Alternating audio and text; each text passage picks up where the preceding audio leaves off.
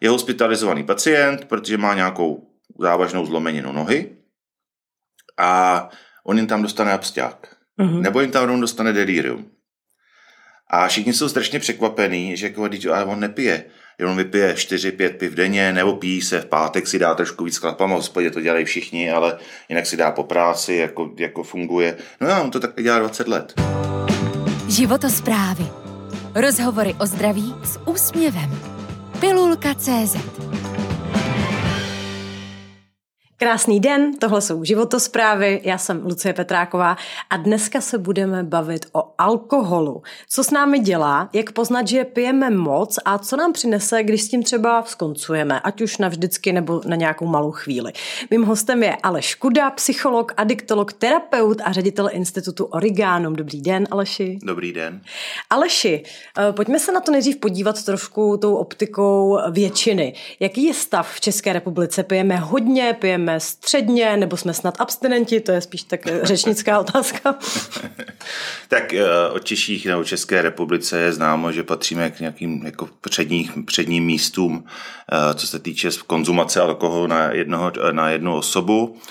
Eh, z hlediska adiktologa právě narážíme na to, že díky tomu, že ta tolerance je velká k nadměrnému pití, obecně ty české kultuře, tak potom lidi vlastně přicházejí poměrně pokročilým stádiu, stádiu vlastně problému. Ty čísla jsou opravdu alarmující a samozřejmě záležíme, jak benevolentní budeme na tu spotřebu. Eh, asi se možná dostaneme, co je bezpečná dávka, nebo jako, jestli vůbec nějaká bezpečná dávka existuje, ale ty odhady eh, v současné době mluví o tom, že přibližně 1,3 milionu eh, lidí v, České republice vlastně je na hranici rizikového až problémového pití. Takže to je víc než jedna desetina? Každý desátý člověk teda? Pokud vezmete i dětskou populaci. Jo, takhle, ale tak Pokud to... Před... byste to přepočetla na dospělou populaci, což teďka z hlavy úplně nevím, jak to vychází, jak to věkové složení, Aha. tak to číslo bude i větší. Dobře, tak to není úplně optimistický. A když vás poprosím, abyste mi to dal do nějakého kontextu Evropy nebo i světa klidně, jak mo- jaký jsme pijani? No jednoznačně na předních místech. Jo, to, jo. Jako, to... Takže my opravdu pijeme hodně. A platí i... Tam, no, povídejte. Uh, platí i to, že čím víc, um, nebo čím vyšší je nějaká společenská tolerance alkoholu, tím více těch alkoholiků, nebo se to takhle nedá říct? Já jsem zastánce toho, že věci nejsou černobílé. Uh-huh. Jo? Mhm. To jako u všech jako dalších třeba závislostí, tak jako samozřejmě musíme regulovat tu nabídku, to znamená, máme nějakou regulaci, máme, jo, máme nějakou represi, regulaci a musíme dělat taky preze, pre, prevenci. Ale pokud bude poptávka, tak bude vždycky ta, ta, ta nabídka. A samozřejmě pro to, jaká je poptávka, tak velmi výrazným jevem, jako výrazným faktorem, který hraje roli, je ten společenský, to společenské nastavení. Uh-huh. Vlastně jak se jako děti vlastně učíme jako vztah k alkoholu. Jo? Tak jako eh, pokud budeme vyrůstat v rodině, kde se vlastně standardně nepije, pije se prostě je nějaká oslava, to dítě dostane i třeba skleničku džusu eh, a čukne si, tak vlastně dostává ten kontext, alkohol není každodenní záležitostí ale eh, je to v rámci jako součást nějakého rituálu. Uh-huh. Jo? Pokud prostě budeme vyrůstat v rodině, kde se prostě pije denně, no tak samozřejmě dostáváme informaci, že to je Jo, a na tom, na tom širším kontextu žijeme i v nějaké společnosti. Takže prostě tak, jak vlastně, když se podíváte na reklamu, jak se mluví o alkoholu, jak se pije všude, jak, jak se změnila třeba teďka reklama jako cílová skupina, když se podíváte na reklamu, tak v tuhle chvíli se cílí na mladé lidi. Mm-hmm. Jednoznačně. Takže vlastně to všechno vytváří nějaký povědomí a naše nějaký, na, na základě toho se formuje postoj, jaký budeme mít my vztah vlastně k alkoholu. Mm-hmm. Uh, pijou víc ženy nebo muži? Pijou víc muži, to tak jako obecně platí o, o všech závislostech. Uh, uh, většinou vychází, že dva, dva muži na jednu ženu, a co se týče třeba potom, když mluvíme o závislosti, o, problém, jako o problémovém pití. A u alkoholu je to velmi zajímavé, protože vlastně máme spoustu mýtů. A je zajímavé, že e, jedna z, jako opilý muž je takový jako, no, není to moc hezké, ale opilá žena je něco strašného. takže, takže vlastně existují významné rozdíly ve vzorcích pití mužů a ve vzorcích pití žen. Ženy mm-hmm. daleko víc pijí o samotě v tajnosti, zatímco ty muži minimálně v nějaké jako fázi, tak pijí hodně, jako je to, společ, to společenské pití ve, v nějaké jako společnosti. Ženy popíjejí doma, při vaření, při úklidu nebo při svíčce. Ale jo, je to, a je to dáno i tím, že protože opravdu ta společnost jako má, měří dvoj, dvojím metrem. Prostě mm-hmm. nějak je to, nás to nějak víc irituje, když pijou ženy. Takže je to vlastně jenom pocitově, že možná u těch žen to není až tak vidět, nebo vy jste řekli dva muže na jednu ženu? Ty čísla ukazují, že, že ty ženy přece jenom, přece jenom nejsou, ne, ne, nepíjí tolik. Ale jako ono to platí i u jiných, i u jiných závislostí. Mm-hmm. Existuje něco jako zdravá míra alkoholu? Eh, narazila jste na poměrně benevolentního adiktologa. Kdyby tady byl některý z mých militantnějších kolegů, tak vám řekne, nic takové neexistuje. Mm-hmm. Ostatně VHO před několika lety vyhlásilo, že jediná bezpečná hranice je nula. Mm-hmm. Nicméně eh, mluví se o nějakém jako přijatelném riziku, jo, protože prostě ano, alkohol je, je vlastně droga, to je důležité, že my často mluvíme o drogách, ale je potřeba mluvit o tom, že alkohol splňuje veškeré, veškeré parametry toho, že to je droga, je to těžká droga, je to nejzávažnější droga v České republice. Hmm. Závislost na alkoholu je opravdu nejtěžší, to ve srovnání s čísly třeba na nealkoholových drogách, tak to jsou nesrovnatelné čísla. Můžete mi to říct nějak poměrově třeba? No, takže budeme mluvit, že teda třeba o těch 1,3 milionů, tak eh, samozřejmě já nemám čísla teďka, nemám čísla eh, s marihuanou, to zase víme, že taky jako je poměrně jsme benevolentní k užívání marihuany, eh, ale když vezmeme takový těch problémové uživatele nealkoholových drog, především u nás v našich případě je to pervitin, po případě zneužívání subutexu, tak problémový uživatel je ten, který se obrací na nějakou jako instituci a potřebuje. Jako, tak my se, my se tady pohybujeme už dlouhodobě, ta skupina se, se pohybuje kolem 40-50 tisíc lidí. Mm-hmm. Jo, nealkoholových drog. Mm-hmm. A vedle toho máme 1,3 milionu lidí, který Jo. Samozřejmě nemáme tady rekreační uživatelé drog, jako je to, jo, nemáme čísla s kokainem, který je teďka velmi populární ale jako opravdu jako proporcionálně je na první pohled vidět, že, že, že jsou to opravdu ne, ne, nesrovnatelná čísla. Mm-hmm. A zpátky teda k té bezpečné uvozovkách, nebo jestli existuje, uh, taková ta benevolentnější, benevolentnější uh, přístup je, uh, já to vysvětlím, uh, mluvíme tak o takzvané sklenici, což je přibližně uh, jedna sklenice je dvojka vína, uh, půl litr piva anebo velký, velký paňák tvrdého alkoholu, tak přibližně by měly všechny tři tady ty typy alkoholu a množství obsahovat přibližně eh, dávku kolem 20 gramů čistého etanolu. Uh-huh.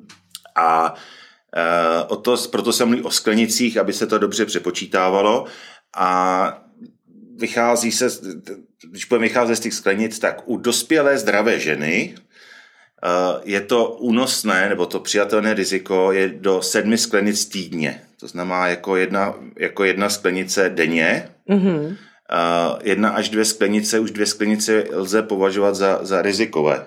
Jo? A potom na ty dvě sklenice už je to problémové užívání alkoholu. Mm-hmm. A eh, u mužů je to dvojnásobek. To znamená dvě, dvě sklenice denně. A když se bavíme o tom, eh, že už je to problematická hranice, tak je to ve smyslu eh, nějakých špatných fyzických dopadů na mě, anebo ve smyslu k té závislosti? Tak v závislosti asi ne, i když, eh, víte co, já jsem adiktolog, který jako vlastně závislost považuje za něco, jako tu diagnozu. Něco, co moc nepotřebuju, abych pravdu řekl, protože pro mě to je jenom jako symptom. Mm-hmm. Jo? Samozřejmě jako adiktolog, psycholog, terapeut jsem víc jako zaměřený na tu, na tu hlavu, na tu dynamiku osobností, než na tu zdravotní dynamiku. A takže tady, když bychom byli u tady ty čísla, o kterých jsme mluvili, to množství, tak samozřejmě e, víc, e, víc vlastně bude to na, na úrovni zdravotní. Víme, že, že prostě užívání alkoholu prokazatelně je spojeno s nějakýma 200, 200 nemocema, který může zvyšovat, že jako typicky vlastně jsou to játra, eh, eh, zažívací, zažívací ústrojí, kardiovaskulární systém a tak dále, spojený i s, s, s, jako s, rizik, s vyšším rizikem rakoviny. Tak tam spíš budeme, tady v těch množstvích budeme na úrovni té zdravotní. Uh-huh, jo. Uh-huh. Na druhou stranu z hlediska psychického, nebo to jako, jako vlastně vy se taky učit, můžete učit to, že vlastně bez těch dvou skleniček neusnete. Uh-huh. Protože vlastně třeba hodně pracujete, jako, nebo prostě trpíte úzkostí. A vlastně se naučíte, že jako když si nedáte dvě sklenice vína, tak neusnete. Uh-huh. Postupem času vlastně už zjistíte, že ty sklenice musí být tři. A už si jakoby vytváříte ten model, ten model, který vlastně může vést potom ke vzniku závislostního chování. Uh-huh. No, nějaký, jo. Uh, u toho alkoholu, díky té toleranci, je vlastně ještě jaký důležité, že tam jde o tu dlouhodobost, tu, tu plíživost toho, jo? že často vlastně se setkávají třeba chirurgická oddělení lůžková s tím, že vlastně je hospitalizovaný pacient, protože má nějakou závažnou zlomeninu nohy a on jim tam dostane absťák. Mm-hmm. Nebo jim tam dostane delirium. A všichni jsou strašně překvapení, že jako, ale on nepije jenom vypije 4-5 piv denně, nebo pí se v pátek, si dá trošku víc chlapama, v hospodě to dělají všichni, ale jinak si dá po práci, jako, jako funguje. No já, on to tak dělá 20 let. Uh-huh. Takže už má docela silnou fyzickou závislost. Uh-huh.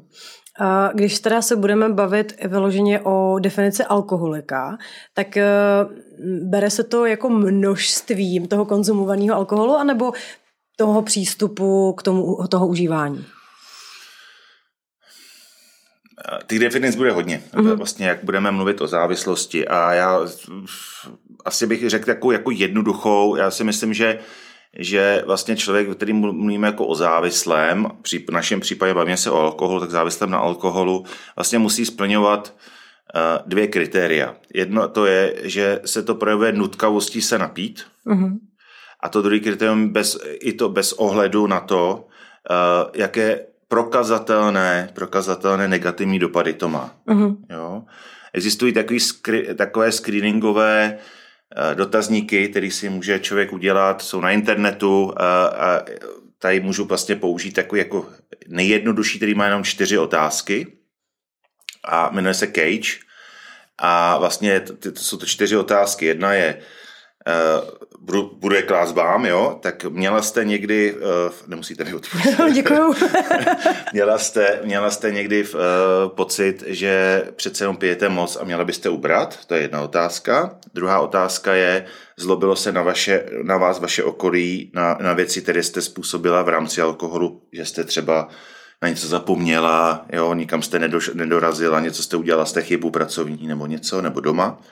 Třetí je, uh, Měla jste někdy pocit viny, pocity viny druhý den mm-hmm. po, po uh, intoxikaci alkoholem a třetí, uh, čtvrté, pardon, je vlastně, jestli někdy uh, angličané mají rádi krásné slovo eye opener, my tomu říkáme vypro, vyprošťovák, jestli jste vlastně se napila někdy ráno, abyste prostě překonala kocovinu a jestli jste se znova napila. Mm-hmm. A jsou to velmi široké otázky, že jo, jako myslím si, že se může stát klidně, že člověk má pocity viny, výčitky, že něco proved a protože prostě se jde opil a jako není to pro něho běžný a jednotlivé ty věci asi nic ne, jako nemusí to ale znamenat, jenom. Mm-hmm. ale ve chvíli, kdy si vlastně začnete na tyhle ty odpovědi odpovídat, ano, vedou ve třech případech, tak už by se stalo za to se zamyslet hlouběji, vlastně jaký je váš tak alkoholu. Mm-hmm. Uh, jsou nějaké skupiny, které jsou k tomu náchylnější? Mm. Mně no. napadá třeba, pardon, že vám do toho skáču, ale eh, často se říká, že třeba matky na mateřský mají sklony k tomu si vypěstovat nějakou závislost na alkohol nebo aspoň zvyk se dát tu skleničku vína, tak tady tím směrem asi mířím. Já bych nerad generalizoval, ale jako matky na mateřské, že víme, že to je velmi náročné, je to osamocení, velmi intenzivní, tak, tak uh, se, se rekrutují. Uh, ale když budeme u žen, tak jako jednu ze takovou jako skupinu, kterou já vnímám a často se s ní setkávám, jsou právě ženy kolem padesátky, mm-hmm. kdy vlastně zažívají takové jako velmi těžké období, kdy na ty somatické stránce vlastně dojde, jako prochází uh, přechodem. Ten ne vždycky je dobře, dobře zvládnutý hormonálně, nějakou hormonální substitucí. Následuje, ty hormony umí velmi dobře zamávat z naší depresí. Do toho ještě vlastně v období, kdy nám děti odchází z domova, to partnerství nemusí být úplně už jako to pravé a vlastně je to taky jako období, kdy nevím, co bude dál a uh, ty ženy potom v tom období často jako opravdu jako trpí depresí uh-huh. a ten alkohol se tam, protože třeba jako ten alkohol používali celý život, ale tady v tom období se ten alkohol třeba jako zhorší, protože alkohol je velmi zákeřná droga, protože ona je jako velmi dobrý antidepresivum na začátku, nebo umí být, tváří se jako velmi dobrý antidepresivum, ale potom, když odezní intoxikace, tak vás tu, eh, tu depresi ještě zhorší. Takže to je další taková jako skupina, kromě těch žen na, na, na mateřské, tak ta skupina prostě těch žen tady v tomhle, když budeme u žen. Mm-hmm. A když budeme u mužů? U mužů si myslím, že je tohleto období těch padesátníků taky obecně. Si jako myslím, že eh, já teda tím, že vlastně poskytuji eh, služby teďka hodně jako, jako, jako služby eh, čistě jenom za přímou platbu, takže se jako vlastně setkávám s nějakou skupinou, ale dělám 30 let v oboru, takže ono se to jako prolíná ale myslím si, že u těch mužů to období ty padesátky taky je jako rizikový, jako no, existuje něco jako mužský přechod, a, ale je to taky jako taky období, kdy spousta ty mužů jaký neví, co dá s tím životem. Jo? Mm-hmm. A mhm. navíc pro nás je to asi jaký jako období, kdy my máme pocit, že ještě nejsme starý, ale už nám ubývají síly. Jo? A začíná Jung, eh, Karl Gustav Jung říkal, začíná něco, čemu se říká Eh, od, eh, jako odpoledne života. Jo. Máme dopoledne odpoledne, ale to odpoledne už jako prostě věci nejdou sami od sebe, takže to je taky jako spojený taky s, jako s nějakým existenciálním, jo, objevu si i taky deprese a tak, takže i tohle je téma. Mm-hmm. Jo. Jinak někdy se mi ptá, jestli třeba je rozdíl mezi bohatšími lidmi, chudšími lidmi. Já jim říkám rozdíl jenom v kvalitě alkoholu, který pijí. Jo, tam jako by vlastně ty modely jsou, modely jsou stejný a spousta vlastně těch, já jsem léta letoucí pracoval s lidmi z ulice, s, s drogově závislými, kteří jako měli třeba 20, jsem měl třeba s 30 letou kariérou na drogách.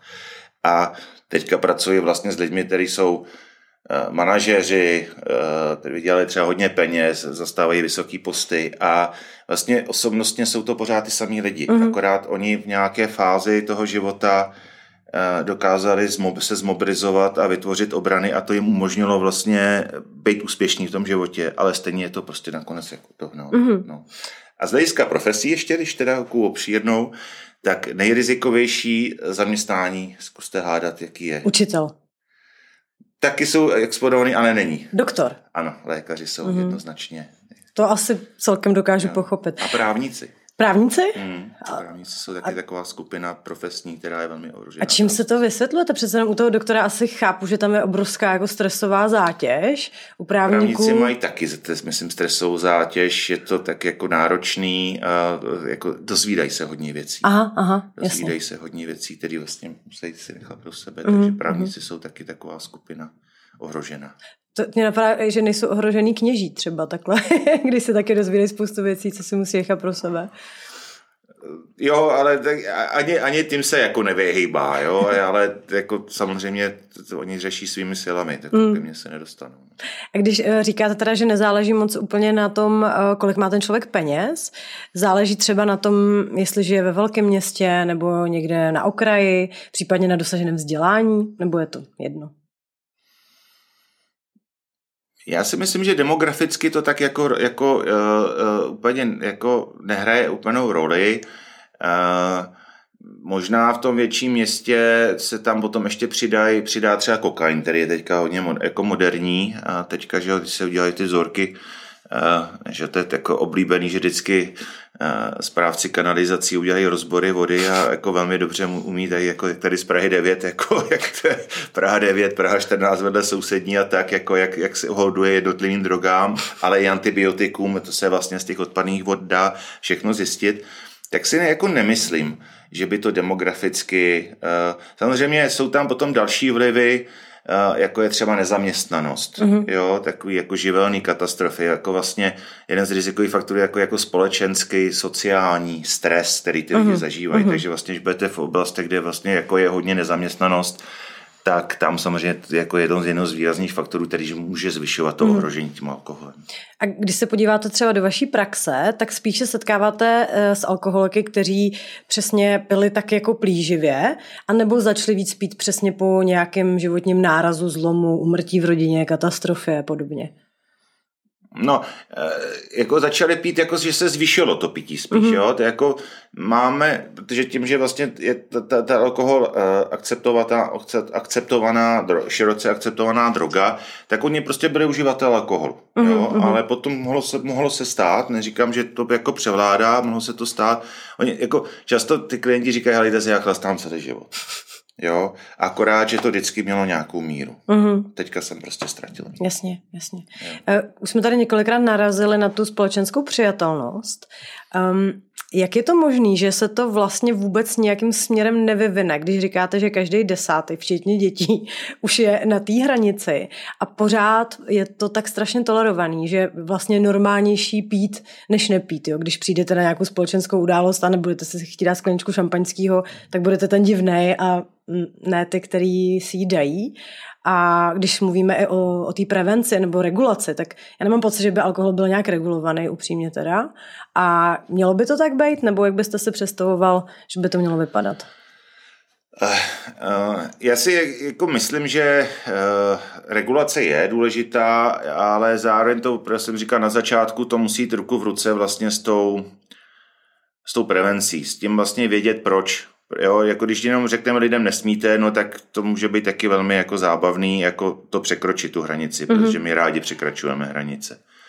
A uh, je potřeba se podívat na, jako na, vlastně na komplexnost toho, jak, jakou roli hraje ten alkohol v naší, naší uh, kultuře, ale jaký ho hraje taky v naší ekonomice, kdy to nejsou vůbec jako, jako nevýznamné peníze, které se vlastně jako spotřební daně z alkoholu, spotřební daně z, z cigaret, Eh, který vlastně jakoby ten stát získává. A myslím si, že to, jako i když se podíváte, když opatrně se něco zdražuje, tak na pivo se nešahá. Jo? Jako na a na tichý víno. A na tichý víno, což teďka zase teda jako, no to, to je úplně, jako jo, to je debata, já ne, nebudu vůbec debatovat o tom, jestli má být za, za, za to, ať debatuje někdo jiný. Ale když jsem slyšel argumentaci nějakého vinaře, když se ho ptali, proč teda by mělo jako, jako vlastně to, tak on říká, no protože víno je ten nejkvalitnější alkohol, to je úplně něco jiného. Mm-hmm. Jo? A, ale víno je alkohol. Jo, jako uh, mý, uh, mý klienti velmi často uh, mají problém s vínem a pijou velmi kvalitní tiché víno.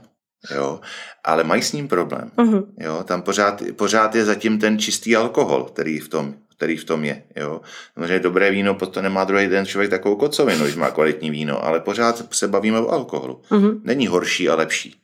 Pořád jako ve výsledku to, co, kvůli čemu to pijeme, samozřejmě všichni pijou na chuť, tak, uh, tak uh, uh, je ten, enta, ten etanol, který na, nás nějak ovlivní, který uh-huh. nás nějak intoxikuje. Uh-huh. Takže uh, spousta mých klientů a spousta vlastně lidí závislých na alkoholu, nebo co mají problém s alkoholem, tak oni sehrajou spolu tu hru. Oni klidně v tom obchodě budou velmi dlouho vybírat velmi dobrý víno. Uh-huh. A řeknou si, já si dneska udělám hezký večer, to je výjimečný, takže jako prostě dneska jako to.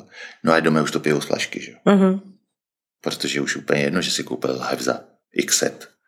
Jo, prostě mi potřebují ten alkohol, ten účinek. Ten uh-huh. přijít, jo. Takže to si myslím. Zároveň uh, je důležitá věc jako říct, že vlastně my jsme eh, jako změna, změna, eh, změna našeho stavu, jo, stavu vědomí svým způsobem, což intoxikace alkoholem je změna stavu vědomí, je pro nás přirozená záležitost. Mm-hmm.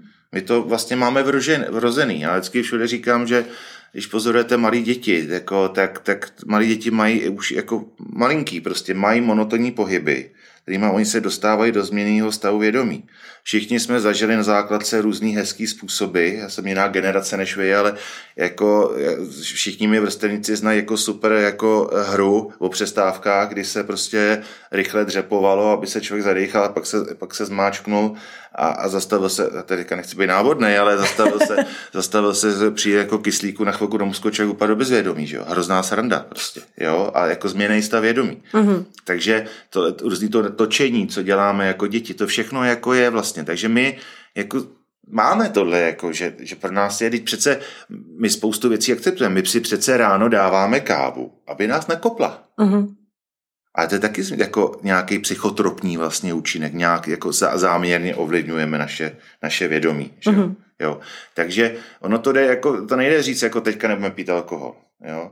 Ale je to opravdu vůle, je to o nějaký společenský dohodě. Uh-huh. O mhm. nějaký rozumný společenský dohodě. Protože třeba jsou zajímavé čísla u nikotinu, u cigaret, kdy uh, ne, neznám úplně čísla z Čech teďka, ale vím, že třeba v Anglii jako dělali po deseti letech, kdy zakázali kouření v restauracích, tak udělali jako průzkum a zjistili, že velmi, velmi klesl uh, počet kuřáků. Uh-huh.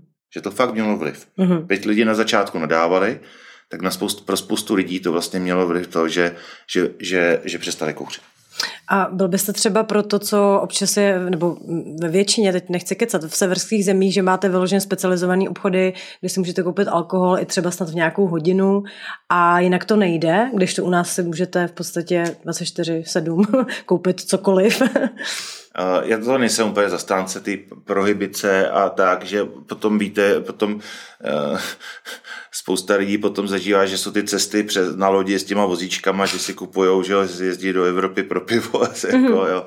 A já si myslím, že to není cesta. Jo? Že prostě cesta je na úrovni toho říct, celíte se, jako není to úplně pojďme se domluvit, jako nebude to všude, jo, ale dokud se nezmění ta, na, ta to vnímání toho, že prostě to není v pořádku, mm-hmm. že, že to prostě uh, je riziková záležitost, tak a ta poptávka pořád bude, tak jako nám tohle ne, nevyřeší. No. Jak byste to měnil teda? Já, já, já jako tím, že vlastně pracuji spíš na té na straně té léčby, tak a leta jsem pracoval v prevenci, tak já jsem pro prevenci. Mm-hmm. Jo? Já jsem prostě pro to, aby jako i ty američani, kteří měli tu kampaň napřed preventivní vůči drogám jako just say no, jo, tak to potom jako předělali just say no, jako vím. Mm-hmm. Jo, jako že prostě vím, proč nechci. Mm-hmm. Jo, a to si myslím, že je jako jediná cesta. Jo, že a, víte co, my jsme my, my jsme pokryci v tom jako společnost, jo, protože my vlastně eh, od malinka jsme vychováváni, vychováváni v, tě, v tom. Ta naše, my jsme hrozně zlížká společnost a my jsme od malinka vychováváni v tom, že vlastně nemusíme mít žádný diskomfort. Mm-hmm. Jo, že, že na všechno funguje nějaký prášek, nějaká látka, teda ten diskomfort vlastně. Jo. Takže jakýkoliv drobný diskomfort, tak my reagujeme velmi negativně. Mm-hmm. A vlastně od malinka jsme učení, že existují vlastně prášky. Podívejte se na reklamu. Jo. Teď jako, jako děláme podcast pro někoho, že? jo, ale jako teď, tak eh, máte chřipku, no tak máte, nebo máte virozu, že jo, chřipka je chřipka, ale máte virozu, no tak je to o tom, že se máte narve, narvat nějakými léky, abyste necítila příznaky mm-hmm. a fungovala, a nebo máte si prostě tomu tělu na dva, na tři dny umožnit, umožnit, aby si odpočalo a aby se s tou virozou popasoval. Mm-hmm. Jo? Jako všechny ty masti zázračný, jako no tak vás bolí záda, se namažte a můžete tančit dál, že jo? Nebo teďka jedna nemělá zpěvačka, ta skáče, že jo, na moje synu, já skáče. jo? Tak uh, i ve svém věku. To, to všechno jsou věci, které vám vlastně jako v tom povědomí jsou. Mm-hmm.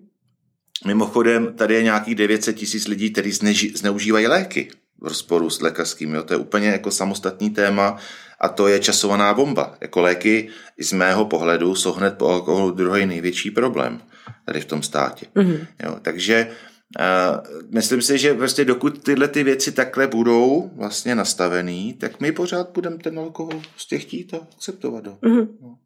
Uh, mně se líbilo, jak jste řekl, že ta společnost je hrozně pokrytecká, protože já si pamatuju, že když jsem byla na základce, tak jsme úplně všude měli vyvěšené fotky drogově závislých. Hodně heroin, jo, prostě se kterým jsme se vlastně většina z nás jako vůbec jako nepřišli do styku, ale nějak to v nás zafixovalo takový to vědomí, že jednou si to dám a okamžitě budu závislá a umřu, jo. Což samozřejmě postupem času vám dojde, že to asi tak úplně není, ale když si tohle představím, že by to bylo třeba u alkoholu, tak by se tomu ty děti přece museli vysmát, když vidí, že si máma s tátou doma dají skleničku, tak úplně teďka, kdybych chtěla najít to řešení, jak uchopit tu prevenci nějak rozumně, tak ho tam vlastně úplně nevidím. Máte nějaký... No, vy jste taky generace, už si máma táta, s tátou dají taky jointa doma třeba, že no, to naši úplně. no, ale dobrý, tak ale jo, jak já jsem to viděl, tu změnu vlastně, že už jako ne úplně o moc vlastně klienti, kteří nebyli o tolik zase mladší než já, tak vlastně už je jakoby eh, ta generace, vlastně moje generace začala, byli jejich rodiče mm-hmm. a bylo vidět, že přece ten posun ne, jo, já, já jsem 72. roční, takže jakož byla 90. jako v 90. roce eh, já jsem maturoval a, a, a, jako ta, a strašně věcí se změnilo, jo, takže takže to si myslím, že jako je opravdu ty děti už to vidějí jinak. Mm-hmm. Jo, jo. Ale je pravda, co jsem se díval třeba jenom tak i do nějakého čísla, tak eh, je pravda, že se ukazuje, že jakoby to pití přece jenom jako u těch dětí klesá, že už mm-hmm. mhm. alkohol není úplně tak. Ale je nárůst třeba užívání léku. Mm-hmm. Jo, jo, ale co se týče alkoholu, tak klesá.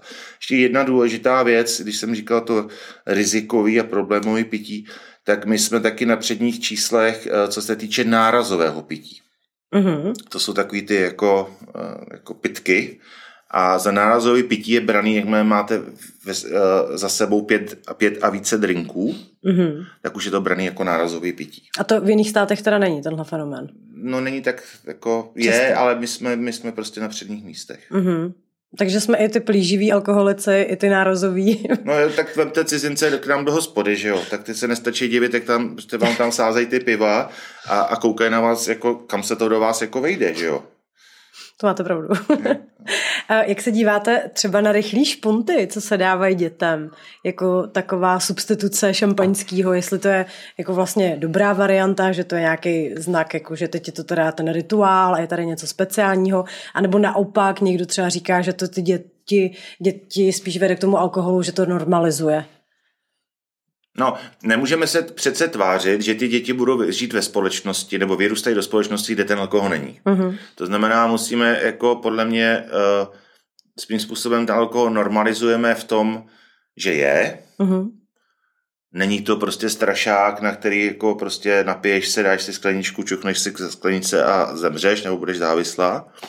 A, ale zároveň je to součást nějakého rituálu. Jo? Já si jako myslím, že jako pokud to takhle jako je, že to je do stejné skleničky v nějakým, tak to tomu dává tu taky otázka, jestli ty rituály jsou třikrát do týdne, jo. ale, ale eh, pokud je to, pokud je to opravdu oslava narození nebo nějaký významný události v rámci ty rodiny, tak si myslím, že to spíš zapadá jako do toho, uh, přispívá k tomu zdravému, zdravému vytváření zdravého postoje k alkoholu budoucímu. Mm-hmm. Co si myslíte o takových těch, eh, eh, jak jste říkal, nárazový pití, tak nárazovým nepití, třeba suchý únor, nebo nějaký předsevzetí, že prostě měsíc se dám úplně čistě bez alkoholu. Má to nějaký smysl pro nás? A já si myslím, že to má velký smysl. Jo, má to velký smysl právě v kontextu, jak se bavíme, jak, jak, jsme, jak se bavíme o tom, že ten alkohol je všude přítomen, mm-hmm. takže my ho ve spoustě situací vůbec už nevnímáme, že nám je vlastně nabídnutý nebo že ho konzumujeme. A já si myslím, že vlastně akce, jako je to hezký, jak jsme, jak jsme zase jako, jako eh, nechci tak řeknu, vyčúraný, lepší slovy nenapadlo, že jsme si vybrali ten únor, že jo, protože je nejkratší. jo, protože jsme si vzali nějaký třeba 31. leden, třeba 31. Nebo srpen, v létě no, to je úplně no, nejtěžší. No, no, úplně, že jo, teďka zahrádky, všude otevřený, horko venku. Tak, já si myslím, že, jako ten, že, že to je dobrá akce, protože mm, přece jenom vám těch 30, takže měsíc nepijete, tak vám jako umožní mít přece nějaký odstup jo? Mm. a mhm. být vlastně jako všímavější k těm věcem a vlastně si jako uvědomíte, kde všude ten alkohol jako máte. Jo. A zároveň těch 30 dní není úplně už jako málo na to, aby to mělo začít nějaký vliv to, že nepijete. Mm. Jo. Takže eh, já jsem to jako zastánce, jo, a vím, že jsou lidi, kteří jsou takový, říkají, já nejsem já na ovce, tak já dělají si říjen, listopad, jo, prostě mají nějaký, ale mají jako rituál, že v roce mají nějaký měsíc, kdy jako nepijou. Dokonce uh, kolega Randák, psychiatr, tak ten má tak myslím, že tomu říká, má 30 denní test, jo, jako chce, říkáte, že nemáte problém s alkoholem, tak přestanete na 30 dní pít a, budeme si, a řekneme si, uh-huh, jo. Uh-huh. Jak když jsem měl nějaký uh, manželský pár, kde ten, ten uh, pán jako evidentně byl, měl jako fakt těžkou závislost na alkohol, nebo pil hodně, pil, pil hodně, A já se říká, a on říká, ale nemám problém. Říkám, tak pojďte ty 30 dní, ne? Jako on říká, hele, to není problém, ale počkejte, jenom to musím dobře naplánovat. Teďka přijedou kámoši na víkend, pak bude nějaká oslava toho narození, pak jo, tak on říká, mm-hmm. tak o čem se bavíme. Jo. A když říkáte, že za těch 30 dní vlastně na sebe nemůžete moc pozorovat účinky toho nepití, tak za jakou dobu už ano? Já myslím, že jo, já jsem říkal, že jo, jo že si myslím, že jako kort, jako ještě když nejste jako, jo, a, a, tak já si myslím, že, že prostě Spousta lidí si myslí, že se po alkoholu vyspí. No uh-huh. nevyspíte. Ten spánek opravdu není takový. Ten spánek jako není tak jako uh, od, odpočinkový, jo, jako je. Uh, uh, lidi si uvědomí třeba dost často, že stíhají víc věcí, že, že prostě mě jako, jako, nebo si, že si něco jako nevnímají, jo. A já samozřejmě mluvím o lidech, kteří prostě asi bychom řadili, že, že nejsou úplně rizikoví nebo jsou rizikoví, ale stejně je to pro ně nějak jako zajímavé, že si uvědomí, že, že prostě v některých situacích. Potom, jako když se budeme bavit o vystřízlivění, když už máte problém, tak to vystřízlivění, nebo já, já vám to řeknu tak, já to si myslím, jak o tom přemýšlím, já si osobně myslím, že člověk, který je alkoholik, který je závislý na alkoholu, tak to moc dobře ví. Uh-huh. Nebo jsem o tom přesvědčený. Uh-huh. A naše, naše vadná vlastně představa je o tom, že vy, když máte pocit, že on chlastá, on pije, pardon, tak on si užívá. Uh-huh. To vůbec tak nemusí být. U něho to musí, je o velkým neštěstí. Není schopen to zastavit, prostě mu to nejde zastavit.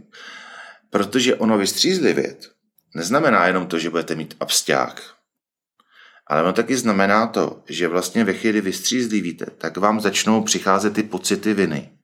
Za to, za všechno, co jste za ty léta nadrobila díky mm-hmm. tomu pití. A to je strašně bolavý. Mm-hmm. To je jako na syrovo přijdou tyhle ty emoce. A vy se vlastně napijete znova, no, abyste tohle zaplašila. Takže vlastně ono začí přestat pít. Vyžaduje obrovskou odvahu. A opravdu to není o tom, že on pije, tak si teďka řekne a přestane pít. Mm-hmm. Spoustu lidí je to opravdu, oni prosí, aby jsme jim pomohli zastavit, protože oni to sami opravdu nedokážou.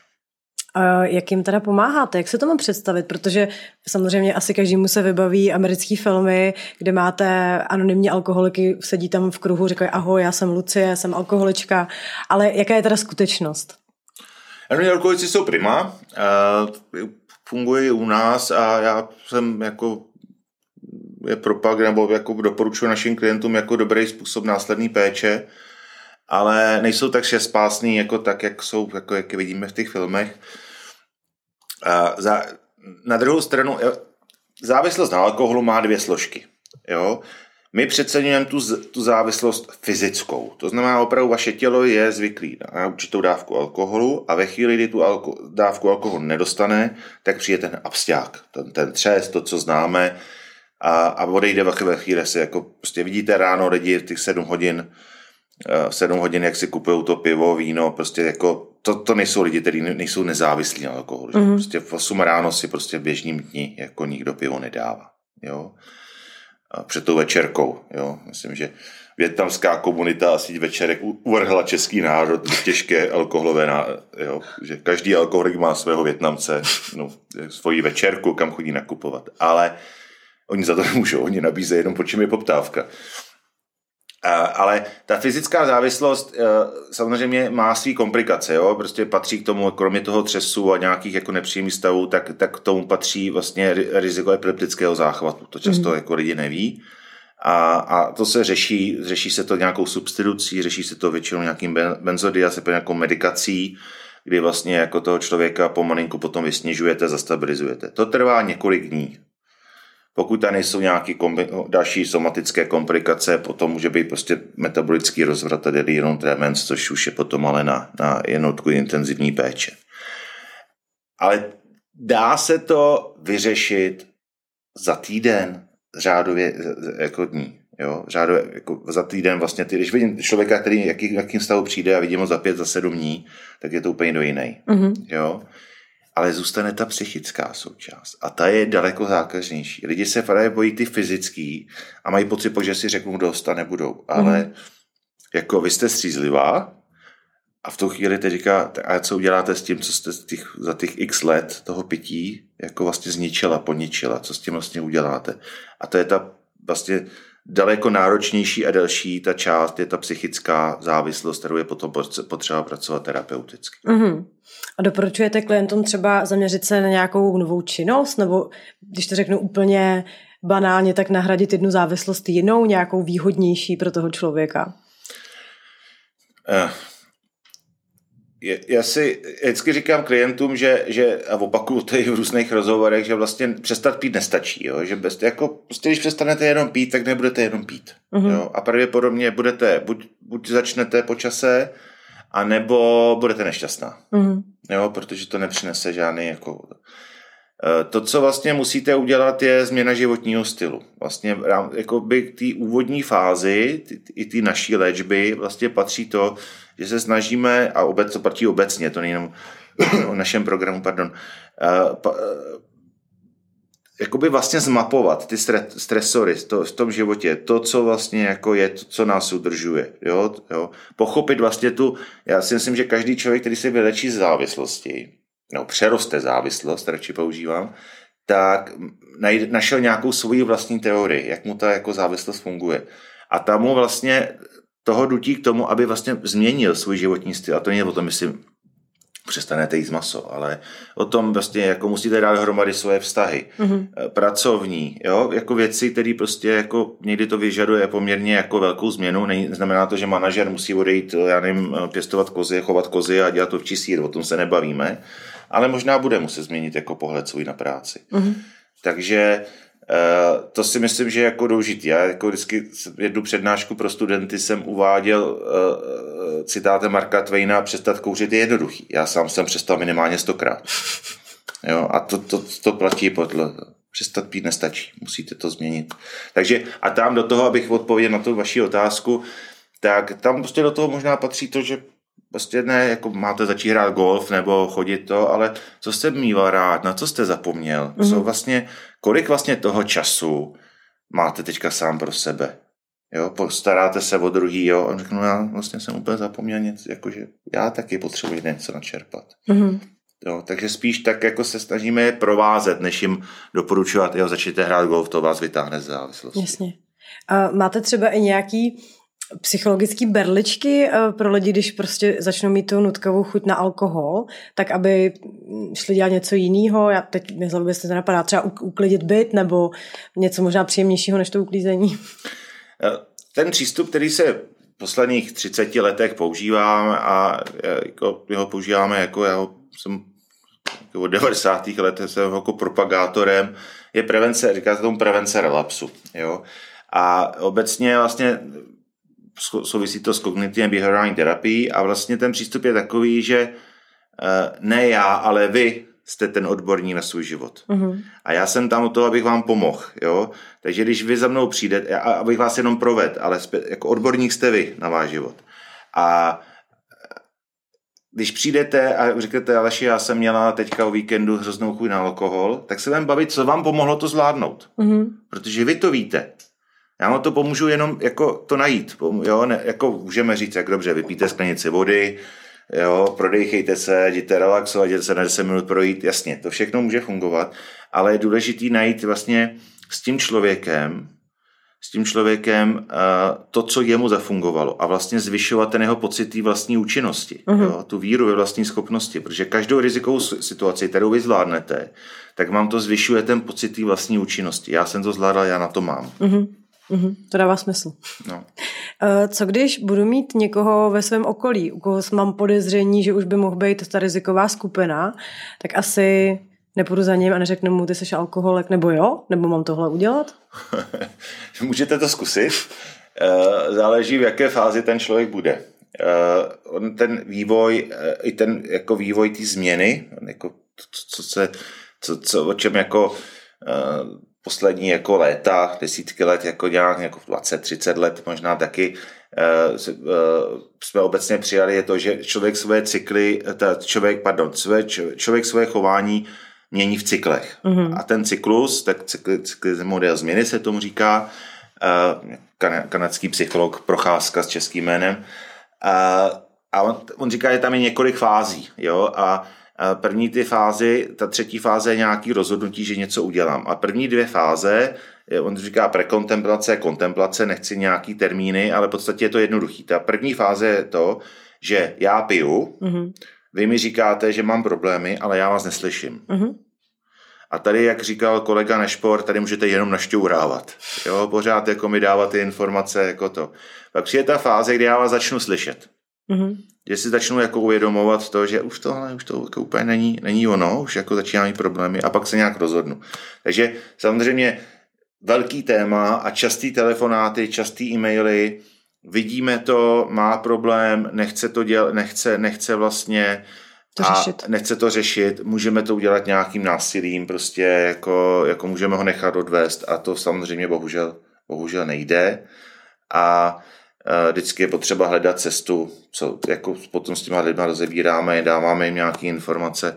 Dost často je vlastně tam takový fenomen, který asi nad rámec našeho rozhovoru, ale patří vlastně obecně k závislostem a to je takzvaná spoluzávislost. Mm-hmm. Takže vlastně paradoxně někdy, někdy vlastně ty, třeba ty partneři, tak partner pije a partnerka vlastně s tím chováním je v takové jako spoluzávislosti mm-hmm. s mhm. ním. A paradoxně vlastně, byť ona tím trpí, tak to udržuje. Jasně.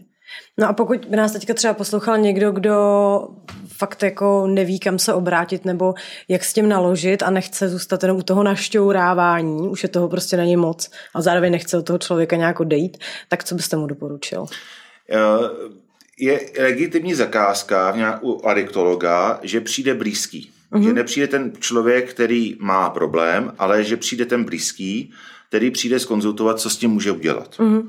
Takže bych se jako i lidem, který, jako, o který mluvíme teďka, to znamená mají někoho blízkého, který nechce, taky doporučuji, aby se obrátili oni sami na adiktologickou službu a přišli skonzultovat postup, který můžou mm-hmm. udělat. To si myslím, že je super informace. Protože se taky, pardon, možná, něco, možná taky jediný závěr s tím odejdete, že se budete muset vy sama ochránit, mm-hmm. aby vás to nezničilo. Že nic víc nemůžete s tím dělat. Ochránit sebe, po případě třeba děti, když, když je to v rodině. Mm-hmm.